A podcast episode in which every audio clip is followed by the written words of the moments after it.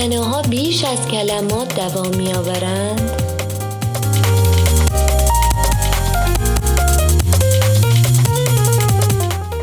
روی موج نمانا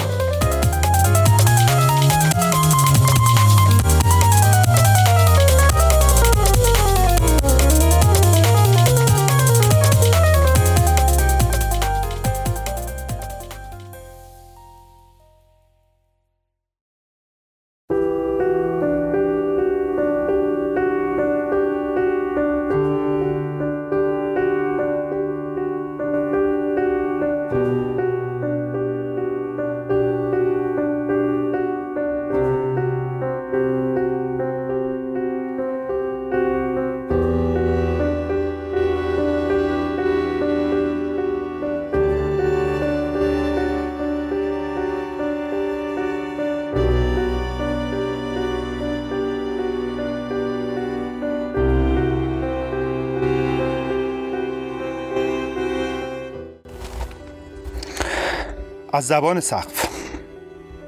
خوبی زاویه دید ما سقف‌ها اینه که بلند و کوتاه نمی‌بینیم.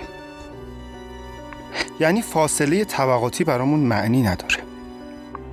زشت و زیبا هم از نگاه سقف وجود نداره. ما از هر آدمی یه دایره می‌بینیم که حرف می‌زنه. تا قبل از قرنطینه یه دایره طلایی توی این خونه بود که کتاب می‌خوند، آهنگ می‌ذاشت و می‌رقصید. اما حالا چند وقتیه که این دایره تاس که از طلایی پرنورتره توی خونه کنار دایره طلایی مونده.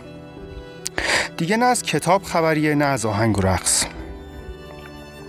دایره طلایی میگه باز که فنجونت رو نشستی انداختی تو سینک. دایره تاس که جلوی تلویزیون دراز افتاده روی مبل میگه ای دل غافل، تا همین دیروز چهارده هزار نفر بودن ها، صبح که پا شدم شدن پونزده هزار نفر. وقتی اینها رو میشمرم کمرم درد میگیره. مهندس سازه که این همه بار زنده روی من حساب نکرده بود، فقط بار مرده و زلزله. تازه اینا که از زلزله هم بدترن. وزیر بهداشت که هی میگه تو خونه بمونید، اصلا به کمر ما سقف‌ها فکر میکنه. دایره طلایی از آشپزخونه تندی میاد جلوی تلویزیون، دقیقاً همون وسط میمونه. دایره تاس صداشو میبره بالا. بیا کنار ببینم اسپانیا چند نفر شدن. دایره طلایی انگار تون صدای بالاتری داشت که تا قبل از قرنطینه نشنیده بودم. میگم چرا هرچی میخوری میندازی تو سینک؟ مگه من کلفت تو هم؟ صدای زن توی تلویزیون میگه آمار نشان میدهد که هفته دوم ماه آوریل مرگبارترین هفته در اسپانیا بوده است. صدای کوبیدن کف دو دست روی دایره تاس بلند میشه. دیدی دیدی نذاشتی ببینم، همه مردن، حالا چه خاکی به سرمون میشه.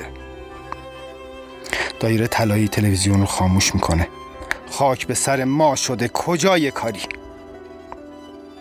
دایره تاس هم صدای بلندی داشت و نمیدونستن تمام این کارا فقط به خاطر یه دونه فنجونه. ببینم تو اصلا تا قبل از این توی این خونه چیکار میکردی؟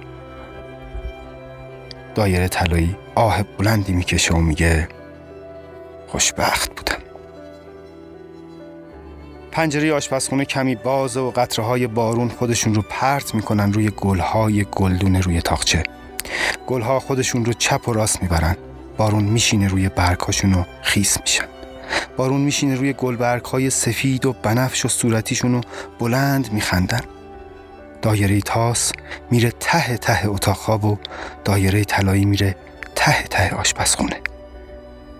این بیشترین فاصله ایه که میتونن از هم داشته باشن.